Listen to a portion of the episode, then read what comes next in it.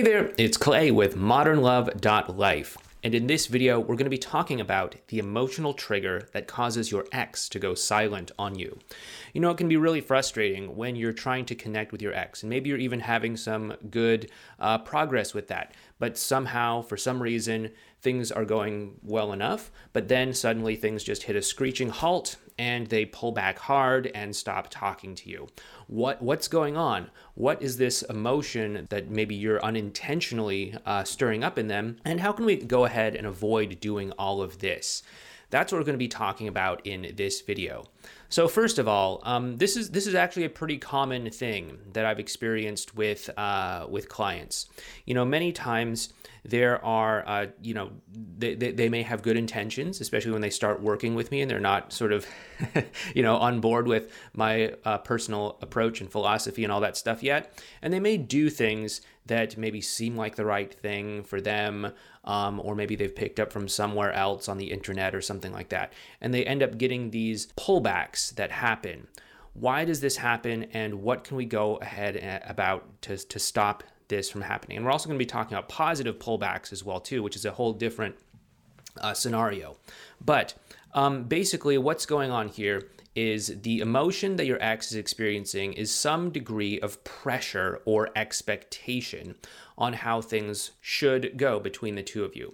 Now, understandably, you know, you and your ex were obviously in a relationship together. You you you were together. Um, and so as the two of you break up, they're naturally going to look at you in some sort of a romantic sense. That that's totally natural, it's totally normal. And this is, you know, for for for the most part a good thing. You know, many times people are concerned about the friend zone and things like that. And just know that your ex is probably going to always see you in some sort of a romantic light. I mean, you can't just erase all of those intimate moments you shared with one another and uh, those warm memories and all the romance and all of that stuff. You can't just erase it and pretend it didn't exist. However, this can also cause the two of you to have a difficult time connecting because of this pressure, this expectation. What do I mean? Many times, especially if you're in the early stages of all of this, your ex may not know exactly how they want the two of you to fit into each other's lives, or they may not know exactly what they want to do. Do they want to get back together with you? Do they not want to get back together with you? Maybe they don't know right now. Maybe their world is kind of turned upside down. Maybe there's a lot of confusion that they're going through. This is all very common. Um, however, if we put a lot of pressure on them, either intentionally by doing things like saying, like, hey, are we ever going to get back together? Do you still love me? Is there a future for us? Just give me a sign one way or the other, something like that, right? Or whether it's unintentionally because they see you through too much of a romantic lens, given your history and your past and all of that. What happens is they often do what most confused people do when they're put on the spot, which is to stand still and do nothing. Um, this is because, you know, we often believe that we can avoid making a difficult choice by just uh, not choosing anything at all and just standing still. However, this obviously is not true. Um, but uh, we do want to get your ex to take a step forward towards you. And if there's too much pressure, they probably aren't going to feel like they can actually do this. They're going to start thinking thoughts like, you know, oh my goodness, if we start talking, what does that mean? If we start meeting up, what does that mean? If we start spending time together, what does that mean? Does that mean that they think we're getting back together? Oh my goodness, I don't know if I'm ready for them to think that. Like, what if I change my mind and we don't get back together? Does that mean that I'm leading them on? Does that mean that I'm a bad person? Does that mean that I should feel guilty about this? What if I'm giving them false hope? I don't want to be that kind of person that strings someone along.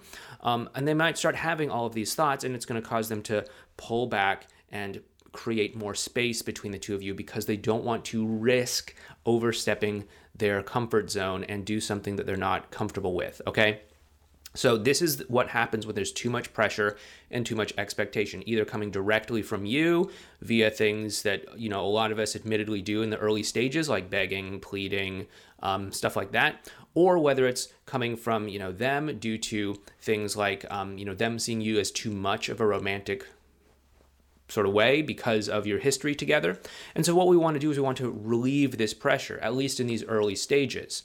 You know, because the two of you are still figuring things out. And uh, admittedly, if the two of you are going to get back together again, it's because you're going to have a good emotional connection. And the only way that emotional connection is going to happen is if the two of you actually give yourselves permission to continue to interact with one another and to spend time with one another. What we want to do is we want to decrease that pressure many times by saying things like, hey, let's not force anything that's not there, or let's just be friends for the time being, and things like that, so that they can decrease the pressure and give themselves permission to interact with you in a deeper way.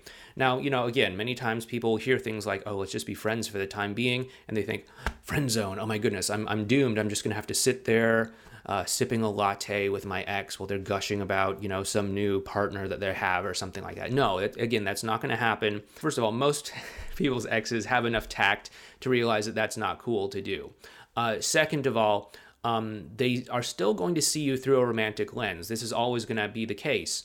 If they don't see you through a romantic lens, then it, you know it just means that something else is going on in the situation here. Typically, what we're really trying to do is we're trying to speak to their logical mind because there's probably some sort of emotional thing going on that's that's drawing them to want to connect with you but their their logical mind steps in and says hey what does this mean? Am i am i biting off more than i can chew here? Am i sending false uh, you know mixed messages giving false hope or things like that? And so what we want to do is we want to give an answer to this mind here so that it can get out of the way and the part of them that wants to connect with you can step forward and actually connect with you which is why it's important to say stuff like you know, hey, let's just be friends for the time being. That way, there's already an answer preloaded into their mind. So when they start asking themselves these questions, why are we meeting up? Why are we talking? Am I giving false hope? They'll be able to say, no, we're just friends. And then they'll be able to give themselves permission to spend time with you and interact with you so that you can continue to build up that emotional connection, like we've talked about in the Advanced Relational Skills uh, playlist, which is right up there in a video card. Check it out. A lot of people said it's been really helpful for them. Now, there is a an exception to all of this, which of course is what we would call a positive pullback. Now, this can happen when you are connecting well with your ex and uh, things are going great and you know maybe they're at like riding the dragon you know one of those five stages of getting back together. Again video playlist right up there for the five stages.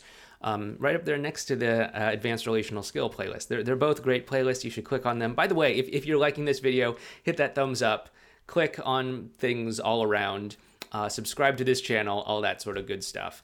Um, and if you do want to get more free help and advice, please make sure you sign up for our email newsletter at modernlove.life slash newsletter. You can find a link for that down in the description box below, as well as other links for ways that you can either follow me on social media or work together in some fashion or other. If your ex is at this riding the dragon stage, or maybe even at crisis point stage, you may experience these things called positive pullbacks.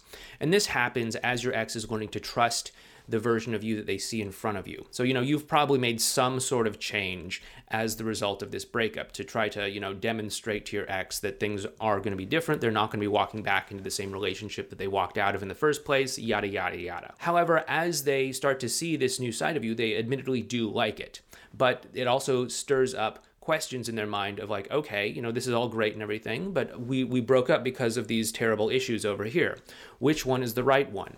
Is it what I just saw in front of my own eyes? Or was that just you on your best behavior? You putting on an act, you putting on a good show, and really you're the same person I broke up with?